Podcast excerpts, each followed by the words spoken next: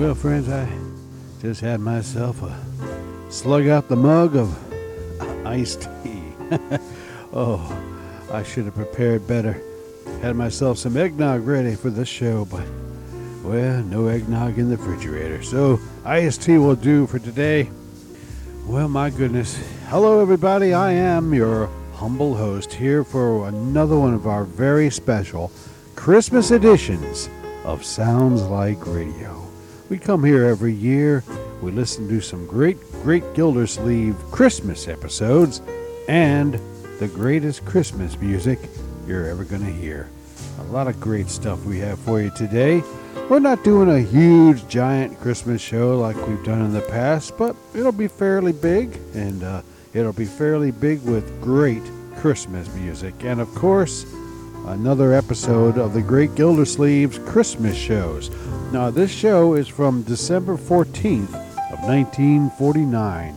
Now, a month or two ago, we had to skip this show because, you know, we don't want to play a, a Christmas show in August or September. So we skipped it then, but we're going to play it for you now. Remember, I promised you you'd hear it, and this is the time to hear it. And here we are from December fourteenth, nineteen forty-nine. This is kind of a special show because this would become a traditional Christmas story on The Great Gildersleeve. It's all about Gildersleeve trying to find a really good present for his girlfriend, Nurse Milford. And, uh, well, he's worried about his competition, Doctor Olson, that mean old doctor intern at the hospital where Catherine Milford works as a nurse. He's worried about what he might get her Christmas, so he figures he's got to get her something really great that'll top whatever it is Doctor Olson has in mind. And, uh, well, like I say, this would be the first of a traditional Christmas program that would be done just about every year on The Great Gildersleeve. Now, this show still stars Harold Peary as The Great Gildersleeve, but starting next year and the years beyond, it would be the great Willard Waterman playing The Great Gildersleeve, and you know what? I like Willard Waterman's version of this story even better than Harold Peary's version. So I know, I know, you know, you may you may disagree, but you'll find out when we play a Willard Waterman version of this story next year. Well, we're going to do the Harold Peary version, the very first time it was done, of the Christmas Chimes story. That's how I like to abbreviate the whole thing, the Christmas Chimes episode of The Great Gildersleeve. And well, let's listen to a, a little traditional Christmas music. And you know, I can't think of a better way to start a great Christmas show here on Sounds Like Radio than with Steve Lawrence and Eydie Gormé as they sing the great Bing Crosby song, Happy Holidays.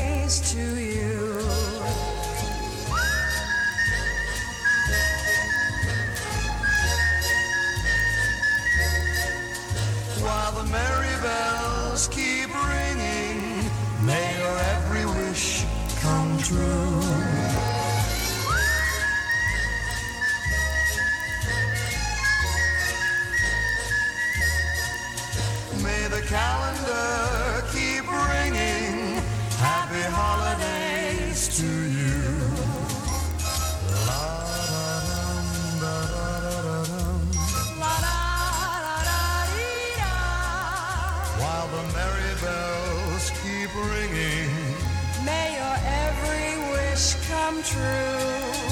Merry Christmas to you. Happy New Year all year through. Happy holidays to you. Happy holidays, happy holidays, happy holidays. Happy holidays. Oh my, isn't that great? Steve Lawrence and Eydie Gormé and Happy Holidays. Uh, I was wondering where my piano music was. Oscar Peterson playing the piano. He's a little slow on the upstart, but he's here and that's all that counts. That was Steve Lawrence and Eydie Gormé singing a great song. The song, of course, comes from the movie Holiday Inn, which I watch every year at Christmas time. And so I think it's a perfect way to start the show. I also think of the Christmas television show that Bing Crosby and Frank Sinatra made together, and they began that show. They began it by both of them singing Happy Holidays as Bing Crosby walks through the door of Frank's house, and he's carrying a bunch of stuff with him, you know, gifts for Frank, and he opens the door, and he, st- he stands there proudly and sings out loudly, Happy Holidays. Oh, it's great. I love that special. Well, anyway, that's what it brings to mind. And, you know, it also brings to mind, you know, Frank Sinatra being home. And at Christmas time, there ain't no better place to be than home. You know, there ain't no place like home for the holidays. And Leon Redbone, you know, I think he agrees with that sentiment. Oh, there's no place like home for the holidays, 'cause no matter how far away you roam, when you pine for the sunshine of a friendly gaze, for the holidays you can't beat home, sweet home. I met a man who lives in Tennessee, and he was heading for Pennsylvania and some homemade pumpkin pie. From Pennsylvania, folks are traveling down to Dixie's sunny shore.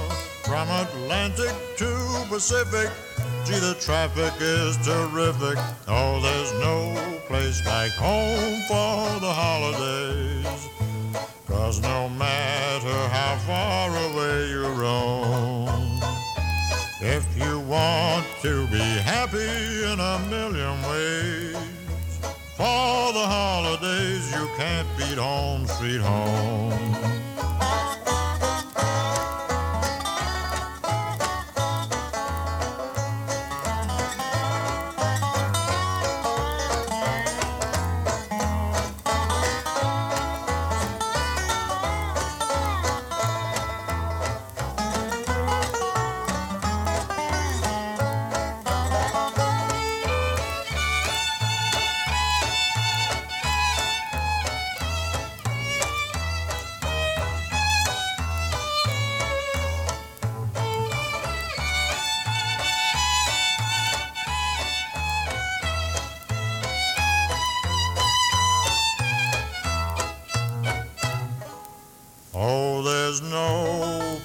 Like home for the holidays, 'cause no matter how far away you roam, if you want to be happy in a million ways, for the holidays you can't beat home, sweet home. Oh my, you can say that again, Leon. There ain't no place like home for the holidays. That was the great Leon Redbone. I remember first seeing him on an episode of Saturday Night Live, probably from about nineteen seventy-five. That was the very first time I saw Leon. He was such a fantastic, great, and unusual talent. I started buying Leon Redbone albums from the very first time I saw him. And uh, I do believe I have just about... In fact, I do think I have every one of Leon Redbone's albums. They're all great. Not one of them is a bad one. And he made, fortunately for all of us, a Christmas album. And that's just one of the great songs. Ain't no place like home for the holidays. And speaking of that, there's only one reason why you'd want to be home. Well, you know, aside from the family, of course. Uh, and that's to make sure that you're there when Santa comes. You know, when Santa rolls down that chimney, you don't want the house to be empty and him not find you sleeping in your bed so he can put the presents around the tree. No, because Christmas time, that's when Santa Claus is coming to town. Here is the great Peggy Lee.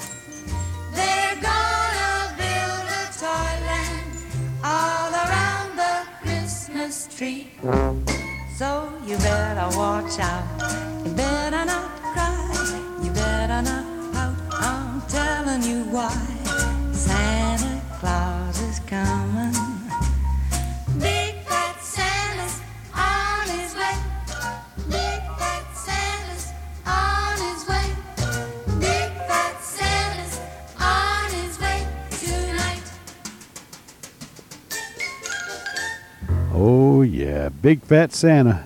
Well, maybe he's gone on a diet. You know, you never know. Could have been. He's been on a diet all year long, and maybe he's going to be skinny old Santa coming down that chimney. Probably make it easier for him to get around. Yeah. Uh, that was Peggy Lee. You know, friends, one of the best things I like about these Christmas shows is that all during the year, we listen to some fantastic singers here on Sounds Like Radio.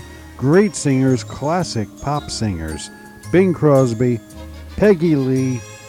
I mean, I could go on and on. All these great singers that we listen to all year long, every week on Sounds Like Radio. Well, the very special thing about these Christmas shows is at Christmas time, we get to hear those fantastic singers singing right here on Sounds Like Radio. But now, they're singing some great Christmas songs for you and for little old me. Uh, oh, yeah. Isn't it great to hear these great singers who we listen to all year long, every single week?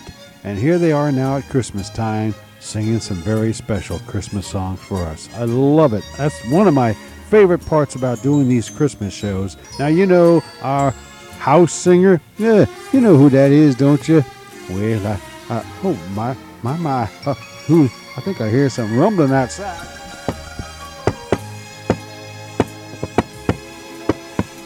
Somebody's getting fancy with their knock. Uh, uh, come on in there.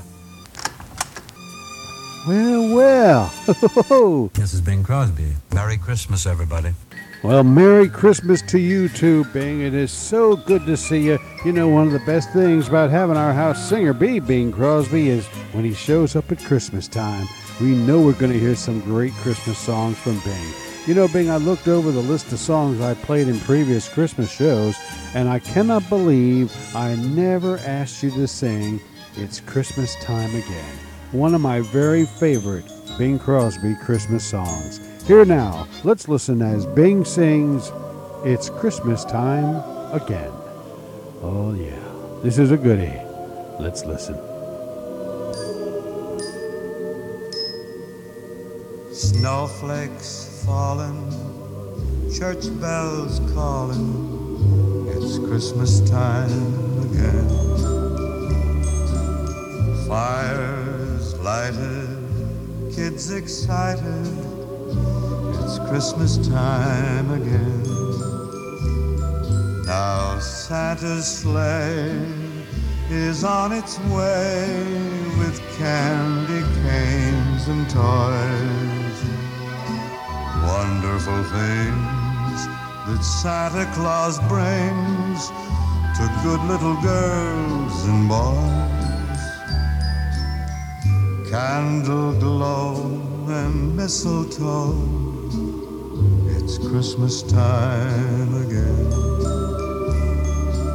Stockings hung and carols sung, it's Christmas time again. There's a tree to trim, our glasses brim, with love and joy and cheer.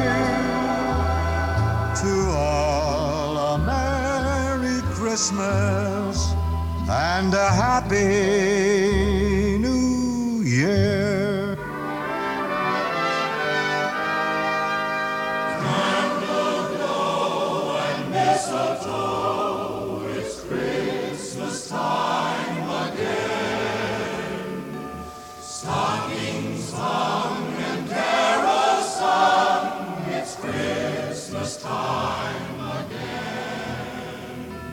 There's a tree to trim, our glasses brim, with love and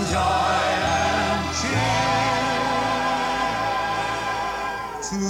To all a Merry Christmas and a Happy New Year.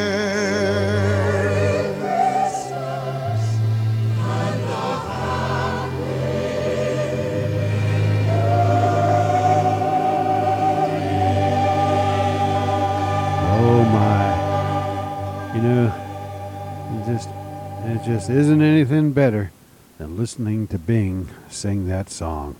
Wasn't that perfect? It's Christmas time again from our house singer, the great Bing Crosby. You know, one of our favorite guys who comes on our show. Well, yeah, one of our favorite guys. We like to have him come on, and I think he's here. They told me he's there, and I... Come on in here! Ah, there he is. I told you, our favorite old guy. Yeah, the old man of the sea. No, it ain't the old man. What do you mean, the old man? No, it's not the old man. It's Grandpa. That's right. Yeah. Oh, greetings, there, happy host. No, it's not happy host. It's humble host. Oh, greetings, humble host. Oh, this is my favorite time of year, too. You know, I heard you talking out there about being your favorite time. Well, that's what it is for me. Every Christmas, I just look forward to this time of year so much, where I can get together with the family. Uh, that is when they show up. Sometimes I'm all by myself. Sometimes. All right, Grandpa, don't go on. Don't go on. You're going to depress me again. You, you, you, you tell them sad tales, and you get me to tearing up. Oh, well, that's good to hear. Uh, no, what do you mean good to hear? This Christmas time, we're not supposed to be tearing up. We want to hear about them days when you get together with your family. A regular Christmas get-together. Oh, yeah. You know, I got a, a little song I can do about that, do you? Yeah. It's called Christmas Together. It reminds me of that. You were talking about it. Now I, I just thought of it. Yeah. A Christmas Together. That's a good time. Oh, I'm going to tell you about it right now. As soon as the grandpa singers get done singing, here goes, everybody. Christmas together in our family hasn't changed at all. We even start looking forward to it way back in the fall. Because even the good lords are willing, I don't care how bad the weather, Christmas is the one time of the year we all spend together. Now, Ma starts a baking, I set out to find a tree. It just seems like that's the one job that's all that's left to me. Then when they all start arriving, you can just feel the spirit mount. Every year there's a few more grand young uns. I give up trying to count. Christmas Eve after supper, we all help trim the tree. Then all the kiddies gather round. There's a couple on my knee. Yeah, Grandma smiles from a rocking chair. She knows I'm in my glory. And everyone wants to hear my favorite Christmas story. How angels sang of a Christ child. The news spread near and far. The three wise men who came to see were guided by a star. They found him there in the manger, asleep on a bed of hay. That's why we're all together. That's why there's a Christmas day. By this time, their little heads would start to nod, and off to bed they'd go, hoping Santa wouldn't have no trouble getting through the snow. Yeah, they'd have us up at the crack of dawn. We'd gather round the tree. Yeah, I get the usual pair of socks that Grandma knits for me. No, Christmas in our family hasn't changed at all. When we sit down to dinner, we offer thanks for all. Because if the good Lord's willing, I don't care how bad the weather, Christmas Day's the one time of the year we always spend together. Now that's the kind of Christmas I like to hear about, Grandpa, when they all come on over to the house and all gather around. Yeah, yeah, those are my favorite time of Christmases. You know, I've only had a few when the family don't arrive on time. They usually show up sometime or another, but yeah, my favorite ones are when all the family's there together. All right, Grandpa, you know, I love having it when you come on the show because you always tell them great stories. And a Grandpa story at Christmas time, well, it's perfect. Well, thank you, Grandpa, for showing up. And now, see that door over there? Oh, where? Right over there, you know, the one you came in at. Oh, yeah, Harry, I can remember that. Yeah. Hey, look at this nice wooden door. Yeah, well, it's time for the go, Grandpa. Time for you to say so long and season's greetings. Oh, well, all right, everybody. Season's greetings, everyone. I hope to see you all again real soon. Bye. There goes Grandpa. You didn't have to slam the door, Grandpa. That's all right, though. It's a strong door. It'll, it'll last.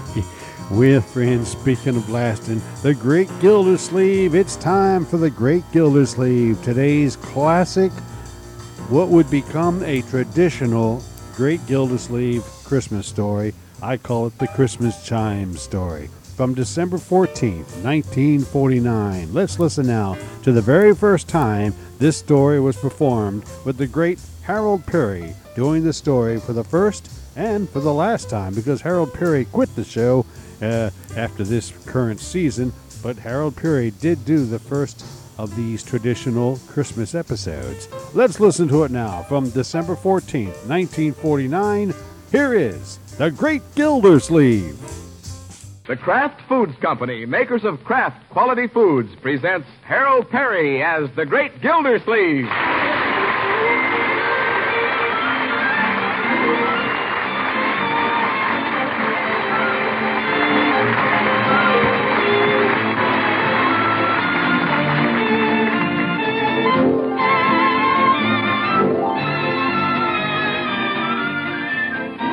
The Great Gildersleeve is brought to you by the Kraft Foods Company, makers of the famous cheese food Velveeta. Everybody goes for Velveeta's rich yet mild cheddar cheese flavor in snacks, in sandwiches, and in hot dishes. And Velveeta, you know, helps supply important food values from milk and is as digestible as milk itself. That's why smart homemakers keep Velveeta on hand regularly to spread or slice and to melt for grand economical hot dishes. Tomorrow, get Velveeta, the cheese food of Kraft quality.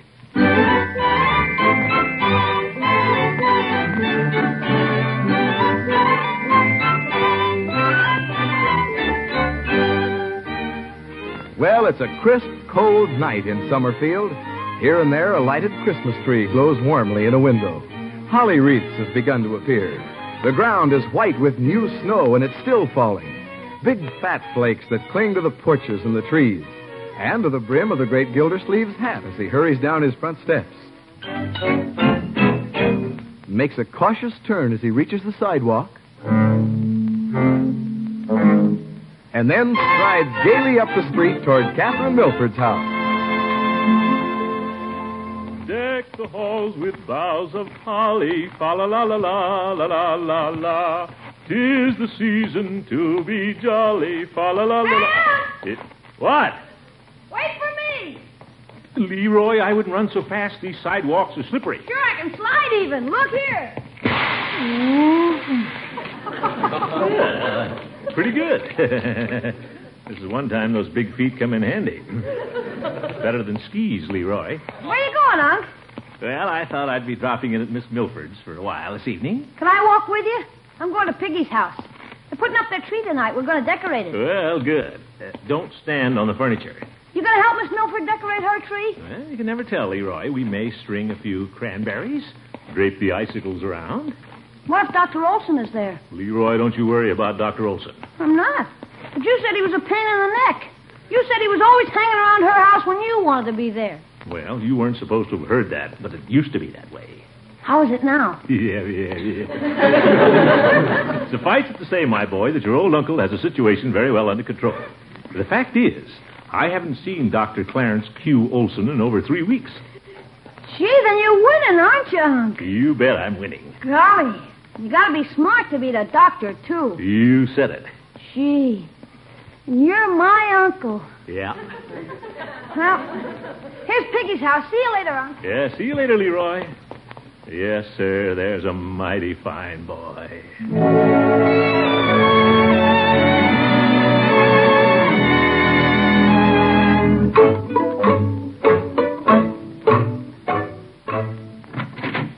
Well, Throckmorton. Uh, hello, Catherine. Come on in. My, it's snowing out, isn't it? Well, just a little. Look at you. You have a big snowflake right in the end of your nose. I do? Well, cold nose, warm heart. Let me take your coat. Uh, thank you. Well, beautiful tree, Catherine. And Christmas presents. All those for me? No, but you can help me finish wrapping them. Fine. A lot of presents. Well, Mother and I have a lot of relatives. It, oh, sure. Then I couldn't forget those darling children down at the hospital. Oh? There are five of them that Santa Claus may not remember. Well, good for you, Catherine. Be a shame if any little kiddies were forgotten on Christmas. Mm. Here, put your finger on this ribbon while I tie the knot, huh? Mm? Kind of cold. I'll try it. Yeah. Well, interesting paper you're using, Catherine. Mistletoe design. Just put the package over there. Huh? Well, I think I'll balance it right on top of your head. Throckmorton. And you know what that means, mistletoe. Yeah. Aren't you rushing the season a little? Well, I don't know. Only nine more shopping days left. You better put the package down there by the tree. Oh, shucks. Say, here's a fancy-looking package. I think that's Mother's gift to me. Uh, your mother couldn't wait, eh? Let me shake this. Then I guess what's in it. Now, Throckmorton. Oop. Card fell off. Oh, dear. Well, isn't that just like your mother? To the dearest girl in the world, Clarence. Clarence! Throckmorton, give me the package. That one isn't from Mother. Oh, I guess not. Doctor Clarence Olson, the intern, eh? I thought he'd given up. Clarence has been on night duty at the hospital. Mm-hmm. I can hardly wait to open his present. He always thinks of the most original things. Well, I haven't brought you my present yet. I'm liable to think of something pretty original, too. Oh? Give me a hint. Hint? Well? At the hospital, Clarence keeps teasing me about what's in this package. Oh, he does, does he? Uh-huh. All he'll tell me is that it starts with a K for Catherine. Isn't that clever? Well, I guess there's a fine line between being clever and being corny. Now, Throckmorton, he's very ingenious. In fact, the uh, mistletoe paper was his idea. It was?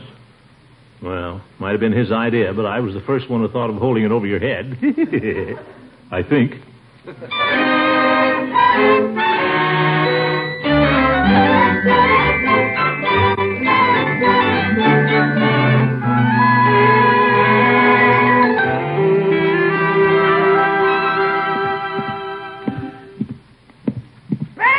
Uh, coming, Bertie. Wish I knew what that fellow Olson is giving Catherine for Christmas. I'll have to go on one better. Good morning, Unky. Hi, Unc. Good morning, children. Uh, uh, uh. Gruel. Marjorie, what Christmas presents can you think of that starts with the letter K? K? Well, who's the present for, Unc? A little kid we know, spelled K I D? Hardly, Leroy. I was thinking about something for a young lady. Oh, you mean me? Well, we'll get around to you children later. There's a present under Miss Milford's tree, and it starts with a K. I'm trying to think what it is. Forgot what you gave her, Honk. I haven't done my shopping yet, Leroy. This was from somebody else. Oh-ho. What do you mean, oh-ho? Oh, it's Miss Milford's present from Doctor Olson, isn't it? Well, yes. Well, if it's from the doc, why do you want to know what it is, Honk? Well, I don't want to give her the same present, Leroy. I'd like to give her something a little better. Well, if it starts with a K, maybe it's a Kodak, Unky. Kodak? No, it's a pretty big package. I know, Unc. It's a kangaroo. Okay. I doubt that, Leroy. Doctor Olson isn't that ingenious. Canary? I don't think it's alive, Leroy. As I recall, canary doesn't start with a K. Like some hot coffee, Mister Gildersleeve? Thank you, Bertie. It could be knickknacks. No, sir, this is coffee. What? Bertie, we're trying to think of some gift a woman would like starting with K. Oh? Any ideas, Bertie? I'm getting them from everybody, and some pretty bad ones. Well, if it's for a woman, maybe it's something for the kitchen. Kitchen? Well, I can't think of anything for the kitchen that starts with a K. Except Kraft cheese. I can't think of anything. Maybe it's kisses, Mister Gildersleeve. Kisses? The candy type. You know, candy kisses wrapped in paper. Oh, my goodness, a kitchen hillbilly.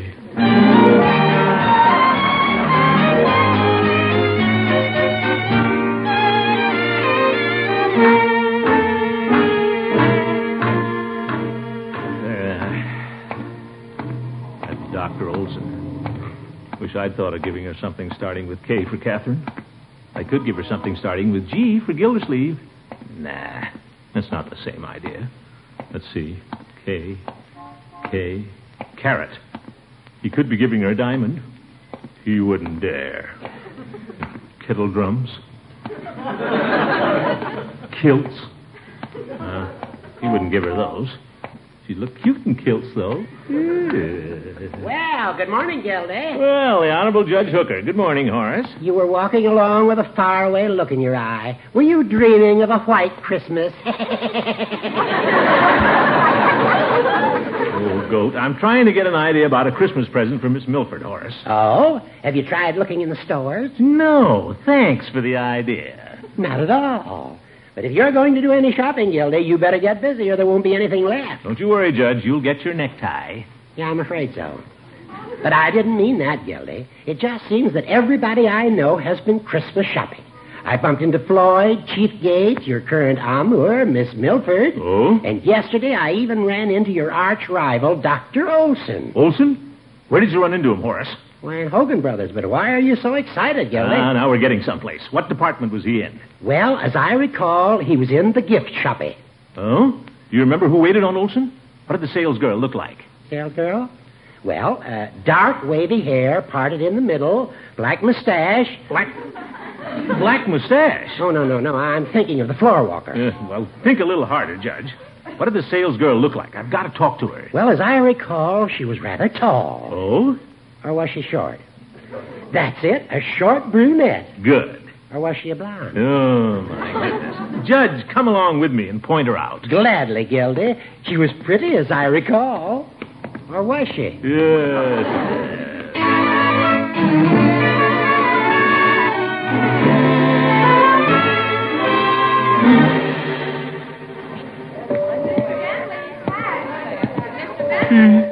Look at all those shoppers.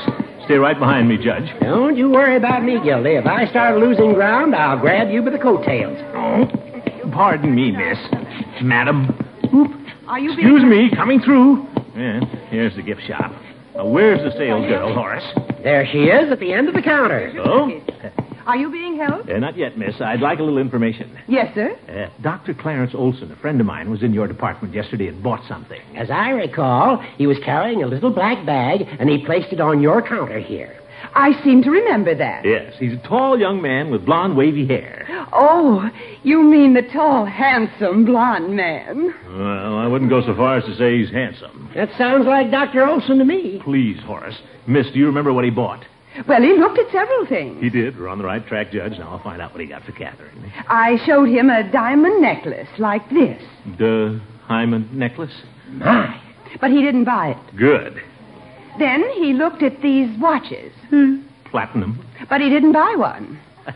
Young lady, what did he buy? Well, he just bought something for five dollars. Only five dollars, cheapskate. I'll buy Catherine something more expensive than that. My, nothing like the true Christmas spirit. All right, Judge. Young lady, what did Doctor Olson buy? He went down to the next counter and bought a pair of suspenders. Suspenders? That's easy, Gildy. Now you can buy Catherine a nice pipe. Is there something I can show you? Hmm, you can show me the way out.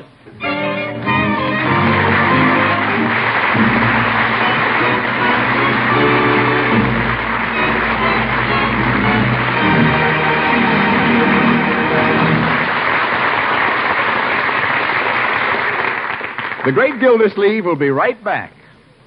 Well, Christmas comes but once a year, so who cares if holiday preparations keep you mothers so busy you can't fuss with the old three squares? You can do very well without fussing. For instance, take lunch. You can serve jiffy, quick, and easy pan-fried sandwiches of Kraft's famous cheese food, Velveeta. They're delicious, with Velveeta's grand, rich, yet mild cheddar cheese flavor. And they're nourishing, too, because Velveeta is rich in important food values from milk. It helps supply protein for strong muscles, minerals that help build sound teeth and bones, vitamins needed for normal growth. Yes, Velveeta helps supply many important food values your family should have. To make these wholesome sandwiches, all you do is melt some butter or parquet margarine in a skillet. Then fry the sandwiches till the bread is golden brown on both sides and the Velveeta melting. Easy, aren't they? And so good, you'll serve wholesome pan-fried Velveeta sandwiches often, whether you're in a hurry or not. So keep your refrigerator stocked with a two-pound loaf of Velveeta. Just be sure you get genuine Velveeta when you buy.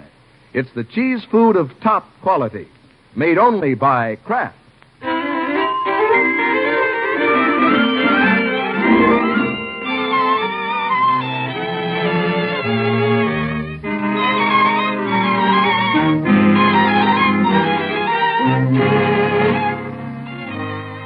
Well, there's a fancy Christmas package under the tree at Catherine Milford's house from Gildersleeve's rival, Doctor Olson. What's in it? That's what the water commissioner would like to know. Well, whatever it is, I'll get her something better.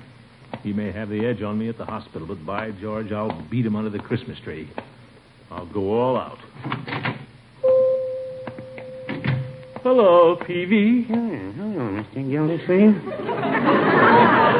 What can I do for you this afternoon? Well, I'm looking for a Christmas present, Peavy, for a lady. Something extra special. A gift for Miss Milford, is it? You bet. Mm. That sneaky Doctor Olson bought her something that looks pretty nice.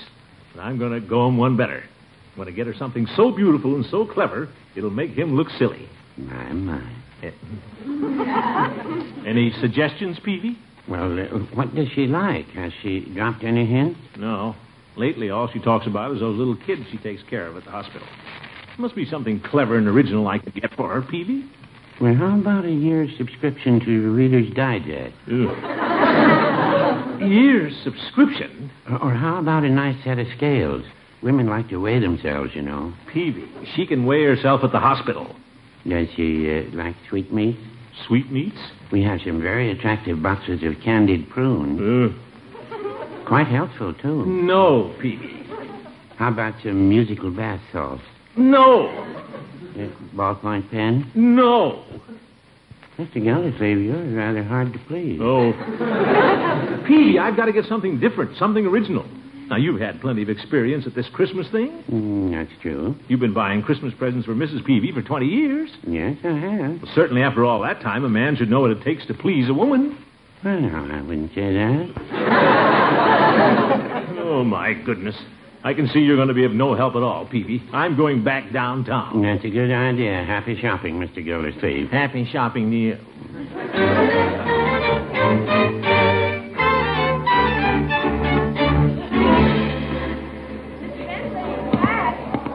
Oh, brother, what a mob in this store. Why does everybody wait till the last minute to buy their Christmas presents? Watch it, madam. Wonder if Catherine would like an alligator bag. No, I don't think she likes alligators. I don't either. Have to look around some more. Excuse me. Pardon me. Ow, that's my foot, lady. Going up, going up, please. Oh, where's everybody rushing to? Huh? The elevator. Hey, I don't want to get on this elevator. Oh, watch it. Well, I'm in whether I want to be or not. Second floor, phonographs, radios, toys. Out on two, please. Uh, thank you. Might get her a radio. No, everybody has a radio. Have to be more original than that. I'm going to beat that slick intern. Wish I had chairs around here. My feet hurt. Might just as well sit on this little red wagon a minute. Uh, well, cute toys up here. Is that you, Mister Gildersleeve? Well, hello, Bertie. What are you doing up here in toys? Oh, I got a lot of little nieces and nephews I have to buy for. Oh, yes. They don't have much, and when I show up on Christmas with my arms full of toys, they think I'm some pumpkin. Yeah, I bet they do, Bertie. Say, what if I showed up with an armful of toys for those kiddies at the hospital? The ones Missus Milford is Miss Milford is so fond of. Them children would think you were some pumpkins too, Mister Gildersleeve. Yeah, I guess they would. What's more, I'd be some pumpkins with Miss Milford, too. Yes, sir. You bet. There's nothing I could do that would impress her more. By George, this is a great idea we had, Bertie. Clerk! Clerk, I, I want to buy some toys. Whoop, what was that? That's the wagon you just bought. Okay, I'll buy it. And half the toy department, too. Clerk, what an idea.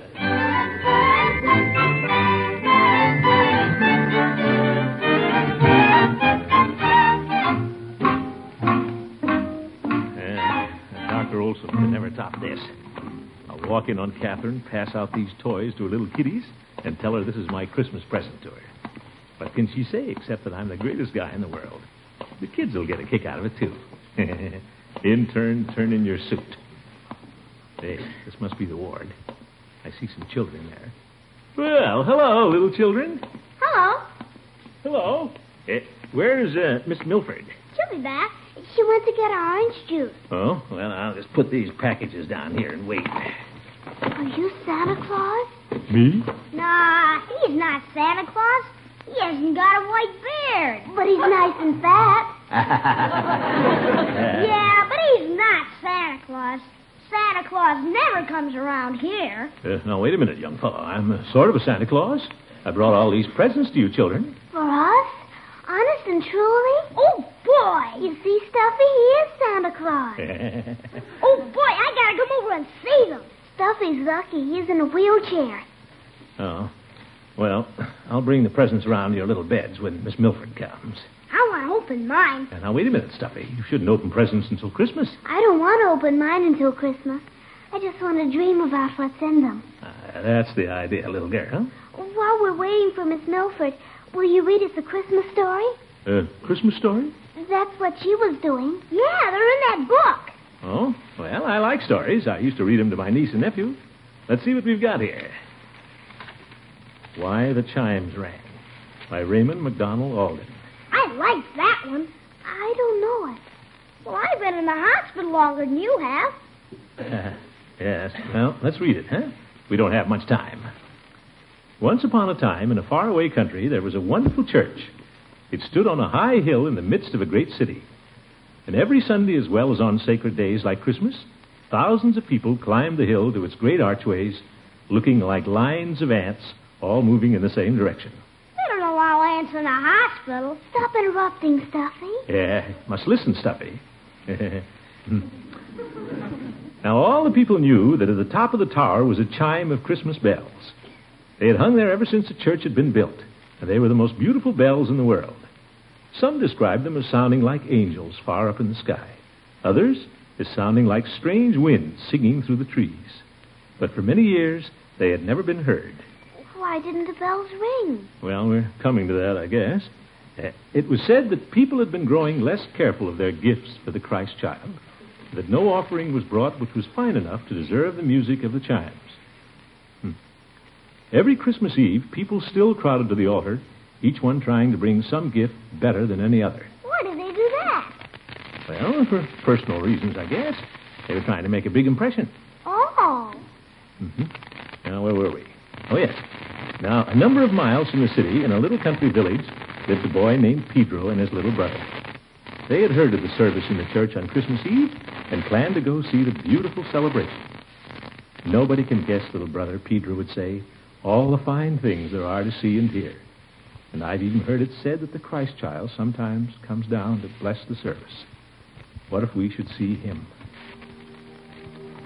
The day before Christmas, Pedro and little brother were able to slip away quietly, and although the walking was hard in the frosty air, before nightfall they had trudged so far, hand in hand, that they saw the lights of the big city just ahead of them. They were about to enter one of the great gates in the wall that surrounded it, when they saw something dark on the snow near their path, and they stepped aside to look at it. What was it? Well, let's see.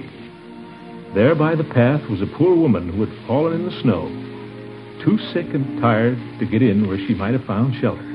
Oh. Pedro knelt down beside her. You will have to go on alone, little brother, he said. Alone, cried little brother. But you'll not see the Christmas festival. No, said Pedro, and he could not keep back a bit of a choking sound in his throat. See this poor woman? Her face looks like the Madonna in the chapel window, and she'll freeze to death if nobody cares for her. But I can't bear to leave you and go on alone, said little brother. Both of us need not miss the service, said Pedro, and it had better be I than you. You can easily find your way to the church, and you must see and hear everything twice, little brother, once for you and once for me. And oh, if you get a chance, little brother, to slip up to the altar without getting in anybody's way, take this little silver piece of mine and lay it down for my offering when no one is looking. In this way, he hurried little brother off to the city and winked hard to keep back the tears as he heard the crunching footsteps sounding farther and farther away in the twilight. The great church was wonderful that night. When the organ played and the thousands of people sang, the walls shook with the sound, and little Pedro, way outside the city wall, felt the earth tremble around him. At the close of the service came the procession with the offerings to be laid on the altar. Rich men and great men marched proudly up to lay down their gifts to the Christ child. Some brought wonderful jewels, some brought baskets of gold, but the chimes did not ring.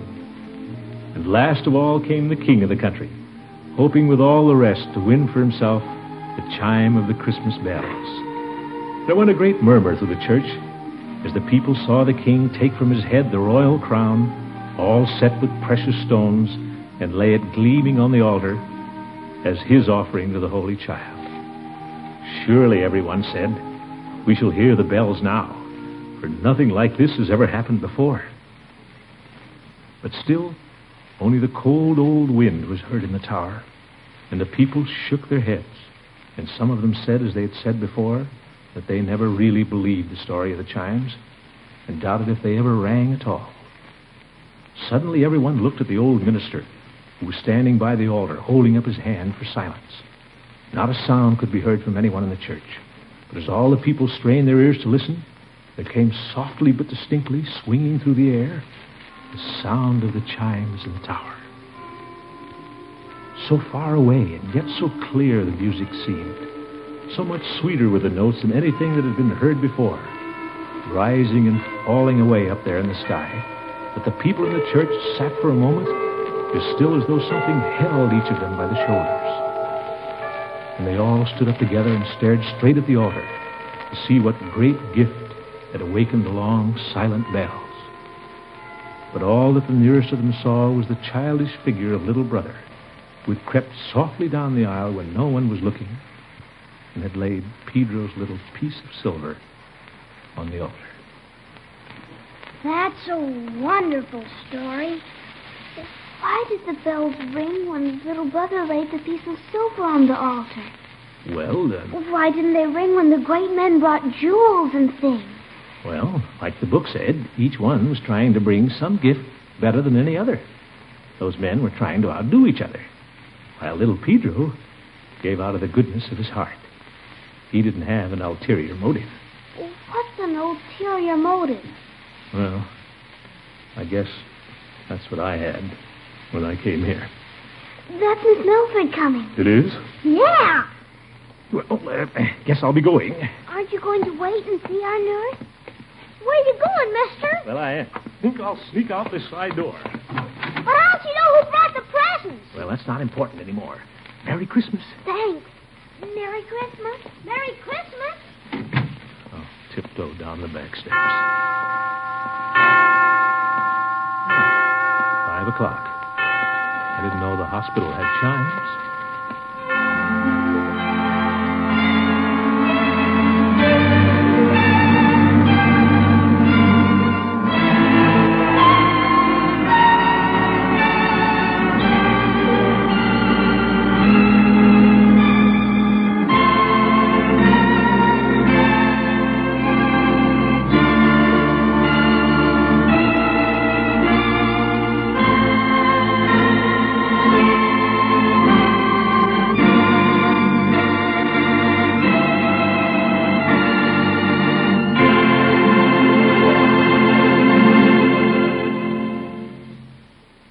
The Great Gildersleeve is played by Harold Peary. The show was written by Paul West, John Elliott, and Andy White, with music by Jack Meakin. In addition to our regular cast, you heard Ann Whitfield and Stuffy Singer as the children in the hospital. The Great Gildersleeve is brought to you each week by the Kraft Foods Company, makers of the famous cheese food Velveeta, and the complete line of Kraft quality food products.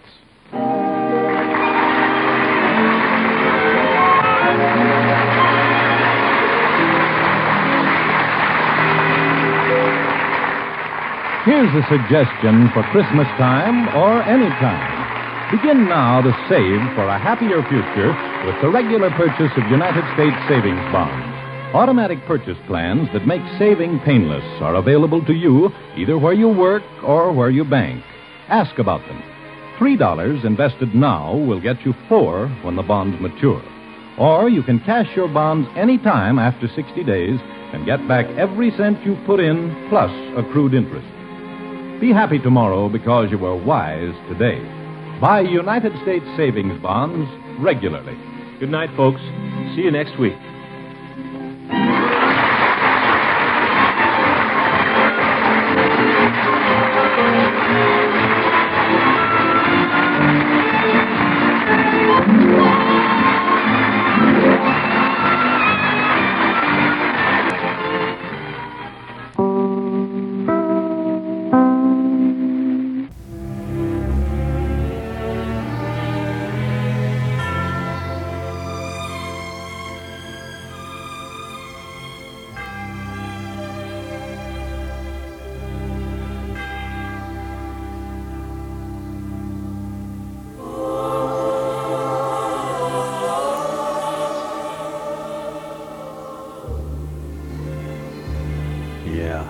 Didn't I tell you?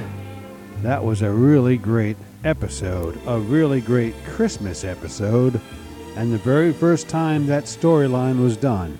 You just heard it. From December fourteenth of nineteen forty-nine, The Great Gildersleeve and the Christmas Chime story. You'll hear it again in future shows when the great Willard Waterman will be doing his version and he did several different versions of that same Christmas story. As I say, this was a traditional show on The Great Gildersleeve every Christmas, and they did it again and again. They just didn't play the same show. They actually redid the show. They changed the jokes. Uh, they changed a few things here and there, but mainly it was the same storyline. Well, anyway, there you have from December fourteenth of nineteen forty-nine, and I kind of like that.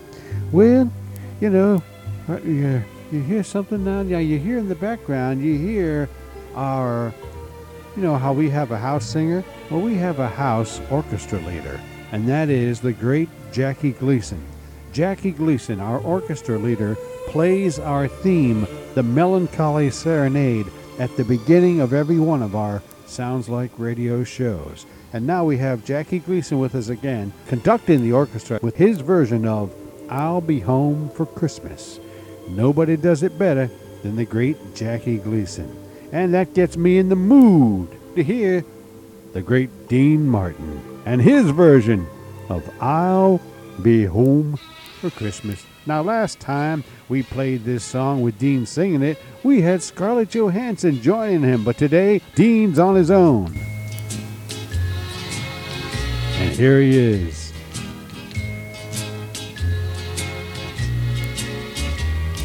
I'll be home for Christmas. You can plan on me. Please have snow and mistletoe and presents on the tree. Christmas Eve, you'll find me where the love light gleams.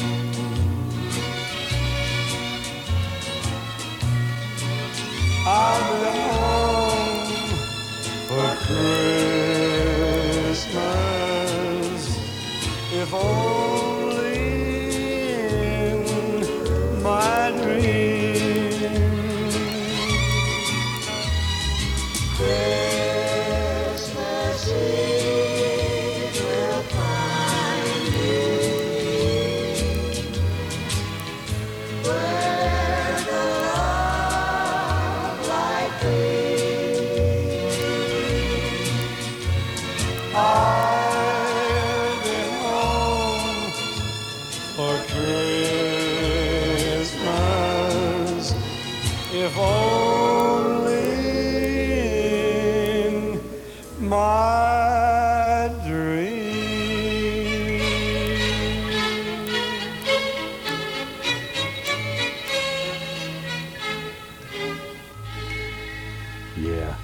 Thank you, Dean. Yeah, I'm, you know, I'm sure that situation is common to a lot of us. I'll be home for Christmas, if only in my dreams. The great Dean Martin. Now, remember in a previous show, we had Scarlett Johansson joining Dean Martin, and I liked that version, but I thought this year we'd hear Dean sing it all by himself, and I like that one too. Ah, yes. You know, at Christmas time, if you listen real close, you can hear the bells. I think Karen Carpenter knows just what I'm talking about. Here are the Carpenters. I heard the bells on Christmas Day, their old familiar carols play, and wild and sweet the on earth, goodwill to man. I thought how as the day had come, the belfries of all Christian dawn had rolled along the unbroken song of peace on earth, goodwill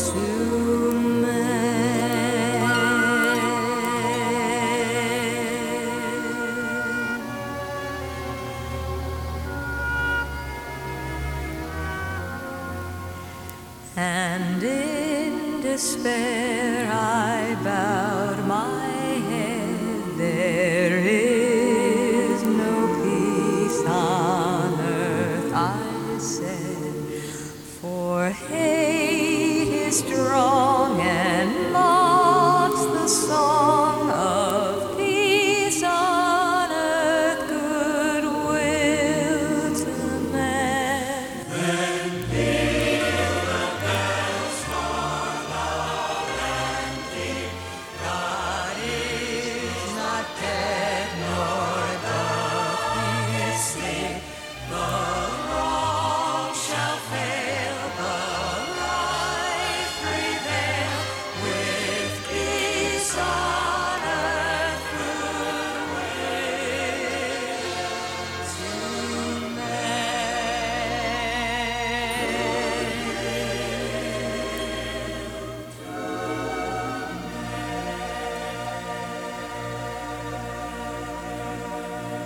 Oh, yeah, that's the way to hear it sung. The great Karen Carpenter and the Carpenters. What a beautiful voice she had. Just perfect for that kind of song.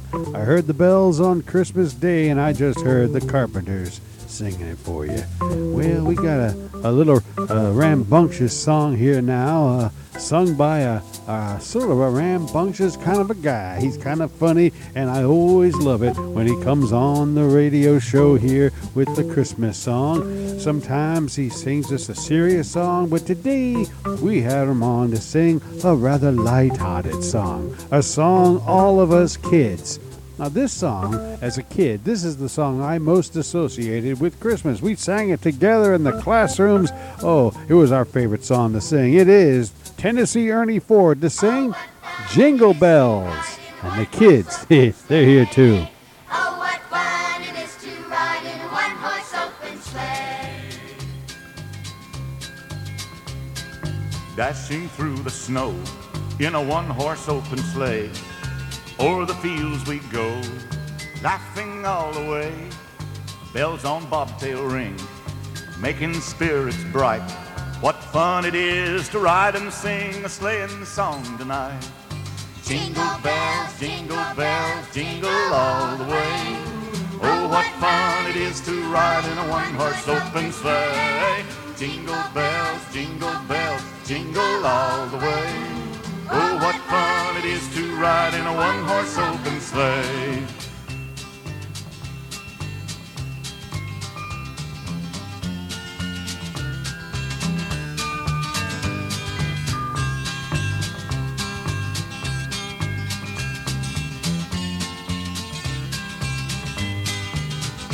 Oh, jingle, jingle all the way in a one-horse open sleigh. Dashing through the snow in a one-horse open sleigh. O'er the fields we go, laughing all the way. Bells on bobtail ring, making spirits bright. What fun it is to ride and sing a sleighing song tonight. Jingle bells, jingle bells, jingle all the way.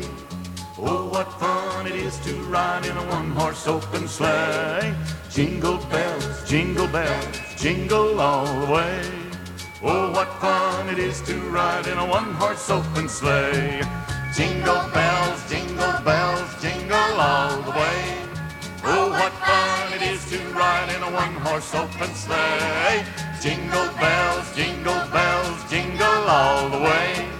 Oh, what fun it is to ride in a one-horse open sleigh.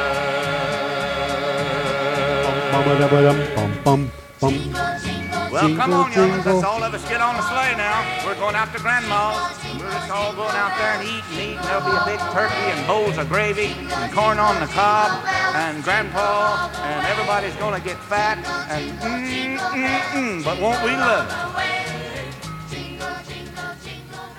Jingle all the way, hey! Jingle, jingle, jingle bells, jingle all the way, hey! Uh, uh, oh, I'm afraid I got carried away. With all them Christmas kids joining in on our song. Oh man, as a kid, we just loved to sing that song in the classroom with all the other kids. We'd sing it out loud because that was one song we all knew the words to. We I hope kids today can still join in and sing that song together, because it really does create some fine memories, and it'd be a real shame if that song wasn't sung anymore. And I do mean a real shame. Well, friends, we have a, a nice looking lady. She's stopping by. You know, this is one of my favorite lady singers. We hear her all through the year, and she comes on the show, and I always remark what a great singing voice she has, because she can hold a note better than any other singer I know. I'm talking about Jo Stafford, and she's here now to get cozy with us, because she's sitting by the fireside, and she's beckoning me over. Oh, Jo, oh, oh, I can't resist. Here is the great Jo Stafford and By the Fireside.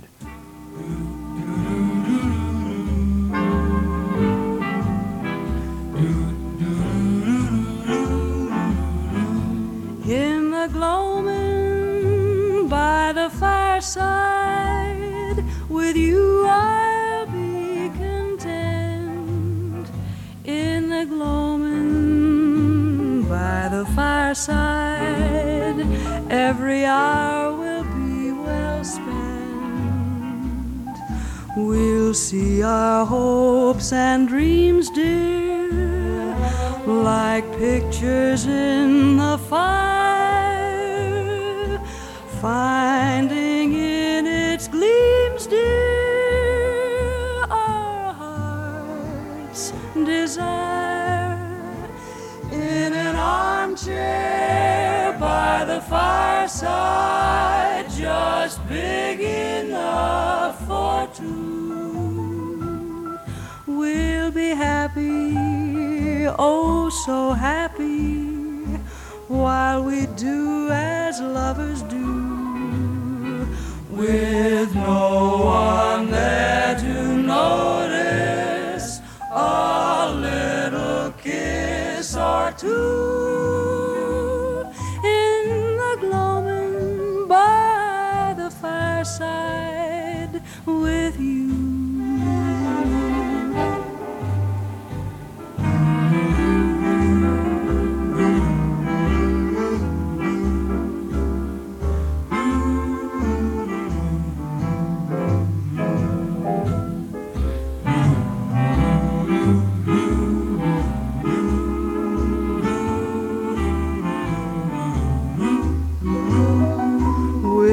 No one there to notice a little kiss or two. In the gloaming by the fireside with you. In the gloaming by the fireside.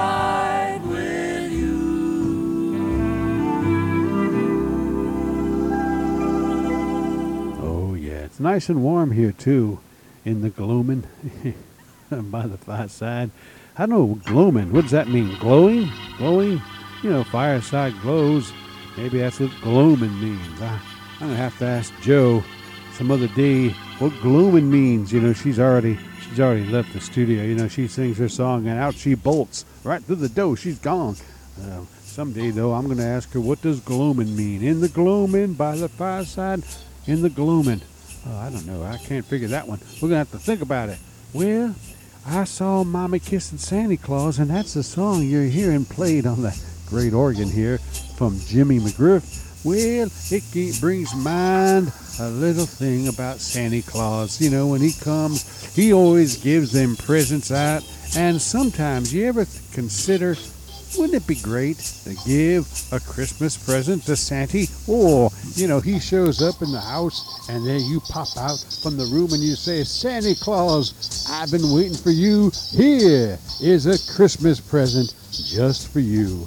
I bet you Rosemary Clooney must have done this, because here she is to sing all about it. It's Let's Give a Christmas Present to Santa Claus. And here is Rosemary Clooney, direct from the movie White Christmas. Let Let's give a Christmas present to Santa Claus, because we love him so. And what would you suggest to please dear Santa best, since he owns most every toy? What do you think would give him joy? Let's give a Christmas present to Santa Claus, because he's kind and good. Late last night when the world was still, I dreamed he sat on my windowsill and said, the Christmas gift I'm hoping for is peace and love on earth forevermore. Let's give a Christmas present to Santa Claus, because we love him so. Suggest to please dear Santa best, since he owns most every toy. What do you think would give him joy? Let's give a Christmas present to Santa Claus, Santa Claus, because he's kind and good. Late last night when the world was still, I dreamed he sat on my windowsill and said, the Christmas gift I'm hoping for, hoping for is peace and love on earth forevermore. Is peace and love on earth.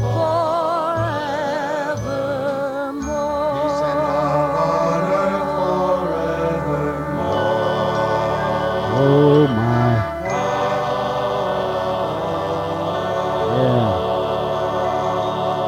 Yeah. Yeah, sound good. The humble the humble host singers backing up Rosemary Clooney. You know, when you hear Rosemary Clooney, you know it's Christmas time, because that's the time when you watch White Christmas, the great movie. And, oh, White Christmas. You know, that's one song we haven't heard yet. I gotta call back our house singer. Get back in here, Bing. Come on, would you please, won't you please sing us? Won't you, won't you, won't you, won't you sing us a White Christmas, huh? You don't have to prod me to sing this lovely song. I never cease to enjoy singing it. So then, White Christmas.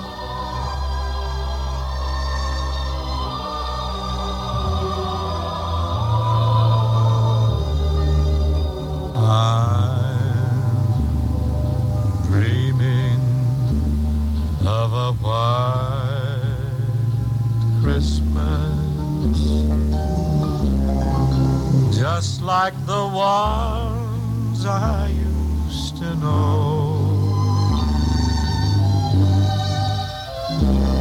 where the treetops glisten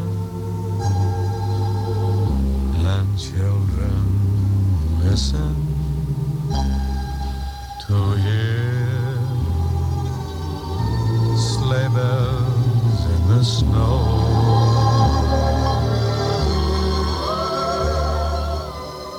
I'm dreaming of a white Christmas. With every Christmas card I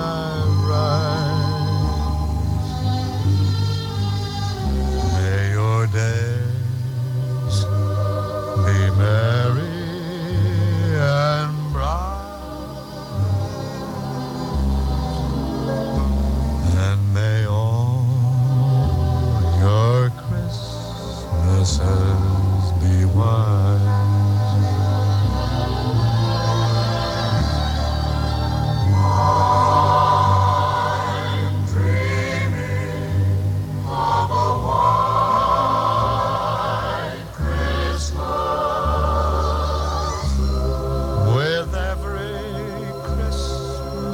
card I rise.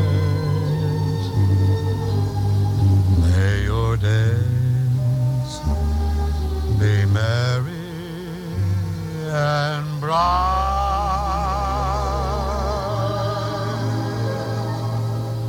and may all your Christmases be white.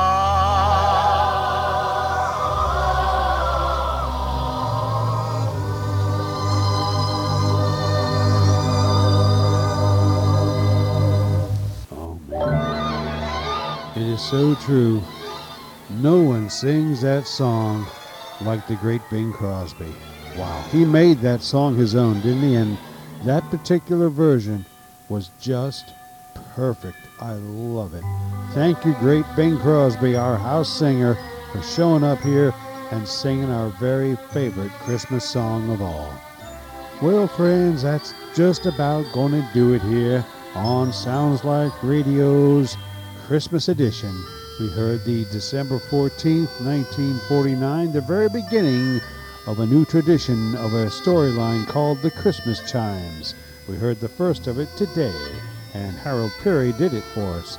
Thank you all from the Great Gildersleeve Show. We also want to thank you for joining us on these very special Christmas editions of Sounds Like Radio. We try to feature some of the very best Christmas music, and I hope you enjoyed it. Well, friends, until next time, then, I am your humble host saying so long for now. And, of course, Merry Christmas.